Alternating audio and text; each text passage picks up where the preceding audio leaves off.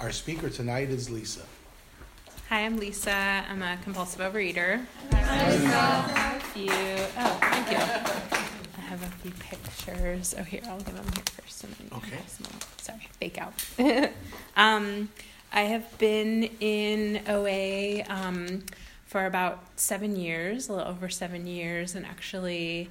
Um, next month, God willing, will be seven years of abstinence, and I'm down 120 pounds from the weight I was when I came in, which is my top weight. Um, and I am just going to talk about what it was like, what happened, and what it's like now. Um, and um, actually, I may jump around too. Um, so I just want to say that I actually today is my one month anniversary of getting married. I got married last month, um, which is a total miracle and a total gift of program, like for sure, 100% miracle. Um, when I came in to program, I um, was, you know, um, obese. I was suffering from depression and anxiety and panic attacks, high blood pressure. Um, I had never been in a romantic relationship um, or even like kissed someone in like a romantic way. Um, and I um, really hadn't, didn't feel really close and connected to anyone except for maybe my sisters and people that I had just known for like a really, really, really long time. Um, and I just had so much shame. Um, and so I don't know why I wanted to start with that, but I think just um, like the reason I like being timed in thirds is because when I do like the what what it was like, what happened, and what it's like now, I could spend the whole time talking about what it was like, and I don't want to do that because we all know what it's like to be in the agony of the disease. Um, I was, I had a food obsession from the time I was really, really a little kid. That's my story. I was an overweight kid. My mom and dad put me in um, commercial diet programs as a little kid, which was really humiliating. And dealing with that sadness and anger at them is something that I've gotten to work through in program through working the steps and having a relationship with a higher power. And now I know that like they just really loved me and they were worried about me and they that was their way of you know trying to do what they thought was was going to be right for me to be healthy and happy. Um, and just always the subject of food and eating and my body just carried a lot lot lot of shame um, from the time I was really little, but probably like eight years old was like when they like first put me in like a big diet program. So I think that's like the eight year old me. Some of the work that I've done in program, which is kind of like, you know, in addition to the steps, has been like sometimes I'll like give that eight year old girl a little hug and just say like it's okay, like I'm gonna take care of you now, like you're okay. Um, and um, other than that, was in a really like happy family, um, um, and um, yeah, used to like sneak food. Um, didn't know why I always wanted to eat so much, um, and that just really continued in high school, and and then I went away to college and um, you know, for the first time was kind of like in charge of my own food and managing my own money and, you know, could just like eat in a way that I wanted. And so my weight just kept going up and up and up and up. Um, I think the first picture on there is from when I was in college. Um, and um, yeah, it was just really isolating and really full of shame. And I would plan my eating binges um, you know, in advance and eat by myself and not tell anybody how I ate and eat normally in front of other people and then buy a bunch of food on the way home from like dinner with friends or whatever and then, you know, binge eat. I'm a binge eater. Um, and then isolated, you know, in the literature where it says like we drew the drapes and we unplugged the phone and we just ate like that was me.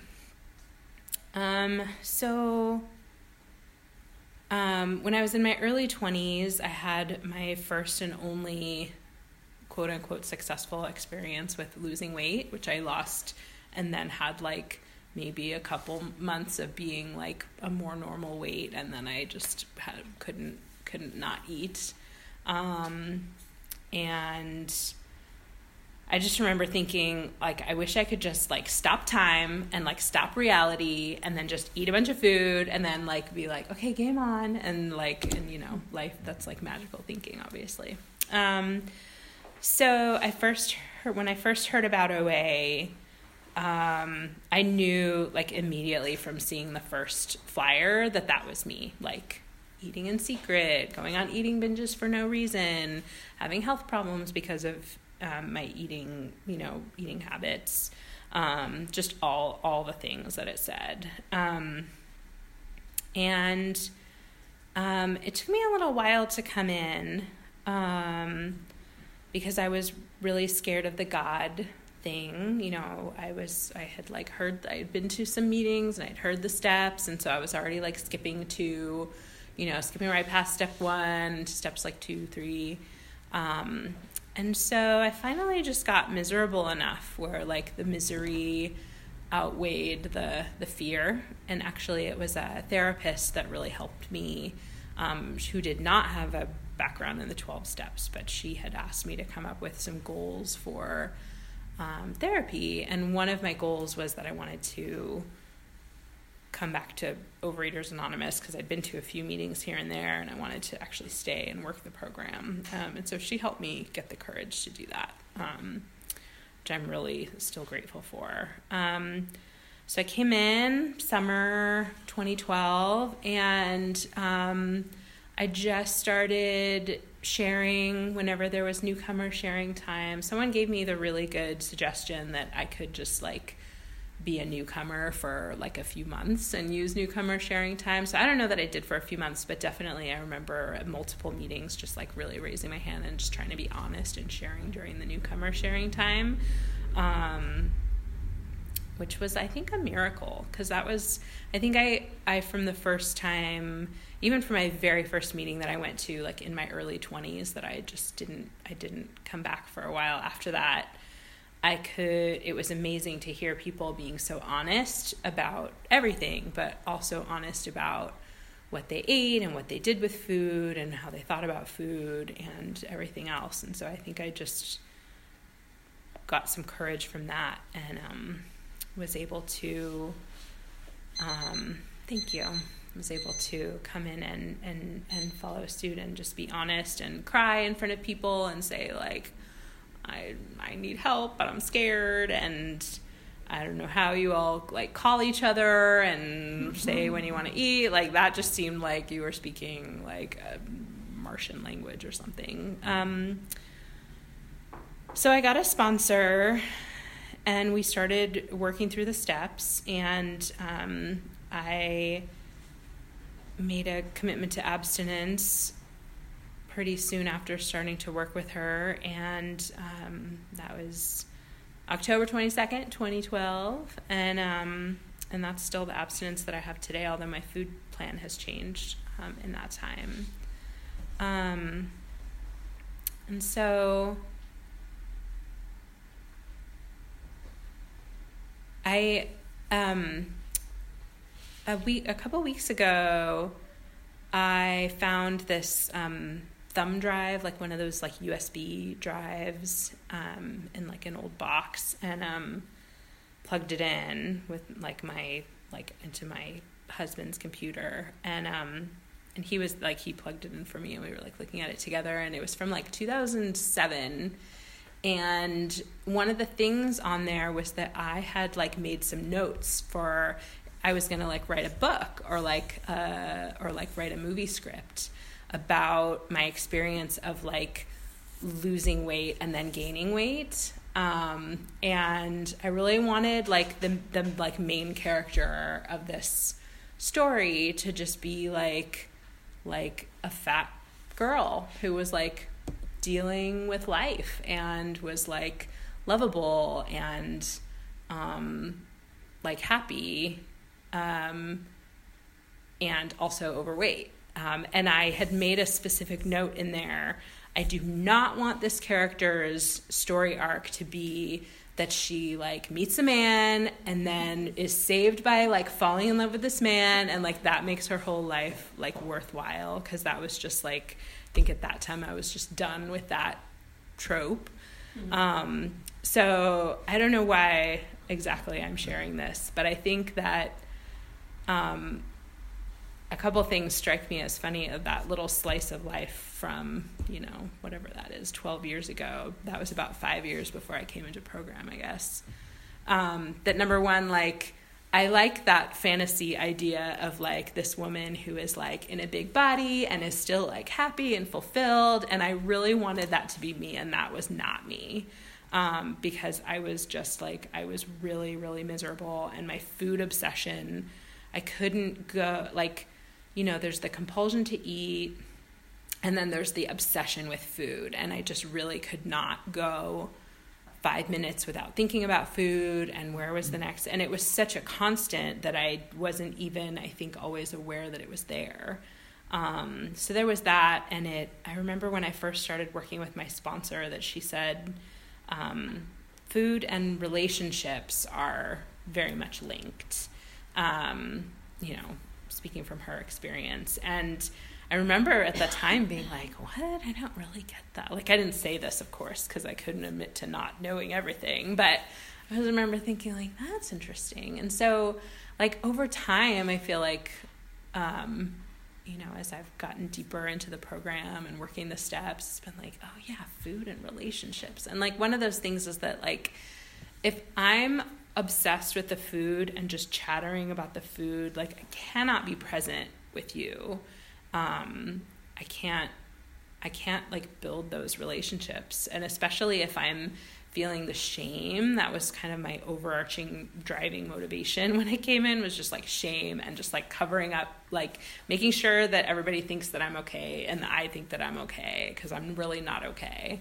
Um, and that is not a for me was not a position from which I could be in healthy relationships. So I think like I really didn't want that to be the story of the heroine of my creation. Um, that falling in love would make her worthwhile. Um, and like kind of separate from that, I think part of like anyway, I'm getting a little bit off track. Um, but it's funny because a really, really big part of my recovery story, like my emotional and spiritual recovery, has been um, like falling in love. And even before that, like coming into my own as like feeling like an attractive and sexual person. Um, and, you know, I don't hear people all very often in these rooms talk about sexuality. Um, and I'm being recorded, so I'm not going to talk about it that much either. But, um, but that's been a big part of my journey. Um, and so it really, really is a miracle that, you know, like two and a half years ago, um, I met a man and, and fell in love with him. And we just, we, we decided to get in, or he proposed to me earlier this year, and then we got married. And that's been like a really such an amazing gift. Um, and also like a really lovely thing to have that's like on top of this foundation of like spiritual, emotional, and, and physical recovery. Um, so let's see. Let's see what else I want to share about.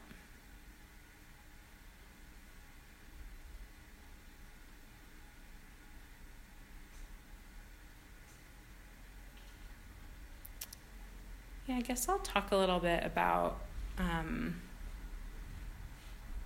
those three pillars of the program the physical, emotional, and, and spiritual. Um, so, my physical story is that um, I am at present about 40 pounds higher than I was at my lowest in program, which was about probably three years ago. Um, and about two and a half years ago or so, um, I noticed that I was like hungry all the time. And I would talk to my sponsor about it and I would like text her like updates like, okay, I'm gonna like add this as a snack because I'm really hungry. Um, and so I um, visited a nutritionist that I have visited with periodically throughout my time, and she's the one that gave me my um, initial food plan that I worked on at the start. And um, and she advised me that I had gotten too restrictive with my diet of taking out certain foods, um, and she suggested that I amend my food plan um, and add more food, and also take back some foods that I had given up. Um, and so I, in that situation, you know, with the help of my sponsor, I, um, I followed that outside guidance. Um, thank you. And I changed my food plan. Um, and um, and that nutritionist also um, told me, you know, for you, it may be possible that you are meant to be in a slightly bigger body. Or not, she didn't say meant to be, but she said, for you, healthy may be a slightly bigger body than what you may want it to be. And I was like, I did not want to, I didn't want to hear that because, you know, I would, I did not up to that point identify with um, restrictors in the program because um, in my mind I still like had a little bit of weight to lose, um, and so I started like reaching out more, making more outreach calls to people who in the program who identify as restrictors, and really like hearing my higher power speak through them. Um, so I share this with slight trepidation because it's not something that I hear very often in the rooms. I think, um, you know, I really want my story to be that it's like my food plan is totally black and white and there's a bunch of things I don't eat. And that's true. I mean, there are a list of foods that I do not eat. I don't eat. My abstinence is no binging and no sweets. Um, but again, but as I said, I've taken back some foods that I had previously given up. And um, while my weight is higher than the body that I would like to be in, um, my mental and physical health is like better than it has ever been. Um, and I, you know, as I said when I came in, I was suffering from depression and panic attacks and particularly since I made this adjustment to my food plan, I I have not had a panic attack in like two over two and a half years, which has been like a complete and total miracle. Because um, there were times in this program when I had to go to a meeting and I, in my share I had to say, and like, will people come up and give me hugs after the meeting? Because that's the only way that I can feel not quite so anxious. Um, and um, and I've like got a really great exercise routine right now for the first time ever basically in my life. I'm like lifting weights, my body is strong. Um, so anyway, that is um, an area that where my story will continue to unfold is my physical recovery. Um, and then, um, how much time is left on that timer? Five minutes. Okay, great. In terms of um, emotional recovery, I'm saving the best for last. I'm saving spiritual for last. Um, in terms of emotional recovery, um, yeah, for me, so much of that has to do with the mental health recovery that I have experienced over my time in this program, which has just been completely beyond my wildest dreams for sure. Um, the process of being able to be feel close to people and be vulnerable with people and to learn through experience through this program, through opening up to people in this program and getting so much love and um, empathy in return. Um, just learning that, like, that is what makes closeness. You know, it's not like the perfect, it's not the perfect veneer that will make me feel connected to people and helps people feel connected to me. It's, it's the opposite. Um, so the fact that now I have that capacity and I can step through that fear and actually make connections with people is um, is a, a, is again beyond my wildest dreams. Um, and then the spiritual recovery. Um, I have developed a relationship with a higher power that's really working with for me today. Um, it's not perfect. I'm not perfect with my spiritual practice. I, particularly since I moved in with my partner, um, we moved in together like a year ago. Um, it's been hard. I've had times where I'm not very disciplined or willing about like setting my alarm early enough in the morning to like get up and do my my prayer and meditation and or not disciplined about. If I skip it in the morning, not necessarily disciplined about doing it later, but um but my relationship with my higher power, my definition of my higher power that I got to define for myself in step 2 is really working for me today. Um, and that was not always the case throughout my life um, where I had like a really scary idea of a higher power. Um, and it's definitely a one day at a time. Like this morning, I did 10 minutes of meditation, which for me, that's pretty darn good.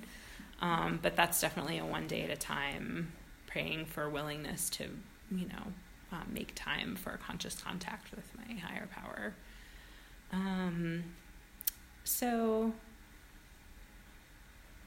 I feel completely and totally indebted to this program. Um, you know, it's like a little bit trafficky to come over from Berkeley on a Tuesday night. And so I was driving over here, like just feeling like all high. And then sometimes like this voice will come in, like when I'm feeling like, like a little bit meh about doing service. And sometimes this voice comes in that's like, Lisa, think about all the gifts that you have received from this program.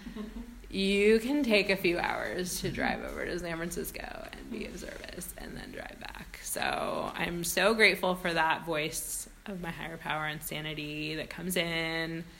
I'm so grateful for service. Um, and I'm just really grateful to be in this fellowship. So thanks, everybody.